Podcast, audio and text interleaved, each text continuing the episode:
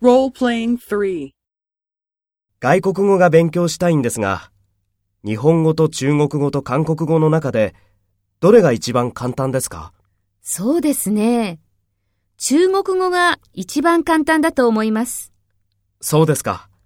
ありがとうございます。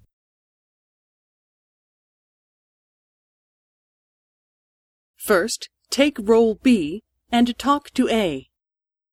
外国語が勉強したいんですが、日本語と中国語と韓国語の中で、どれが一番簡単ですか？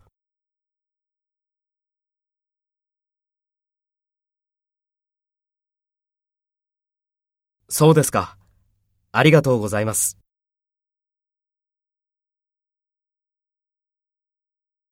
Next, take role A and talk to B. Speak after the tone.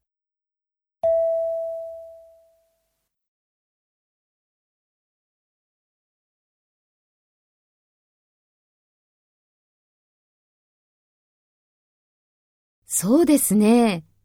中国語が一番簡単だと思います。